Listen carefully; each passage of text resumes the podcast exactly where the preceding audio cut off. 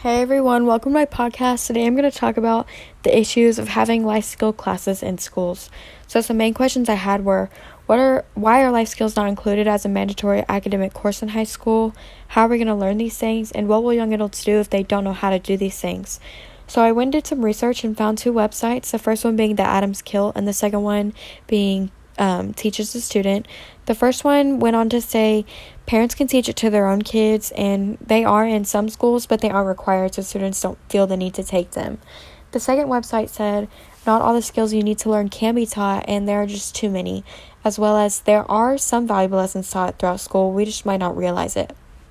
So, with this information that I gathered, I realized that not everyone understands that some kids don't really have parents that can teach them these things.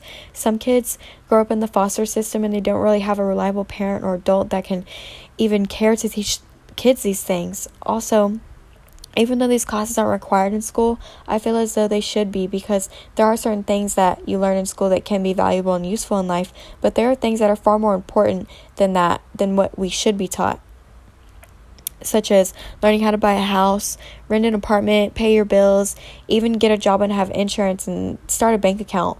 Most adults already know how to do these things, so they might not feel that us young adults or us teenagers really know how to really need to know how to do these things.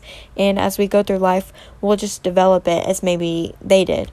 But right now, as we go out into this world, we're left blindly knowing what's going to happen when we have all this new freedom. So, what are we supposed to do whenever we don't know how to do these basic living tasks, such as paying our bills or even applying to schools and applying for jobs and just taking care of ourselves overall? This is why I think that it should be important that these classes are taught in school so that as we graduate and we have these new responsibilities, we aren't left guessing of what we're supposed to do next.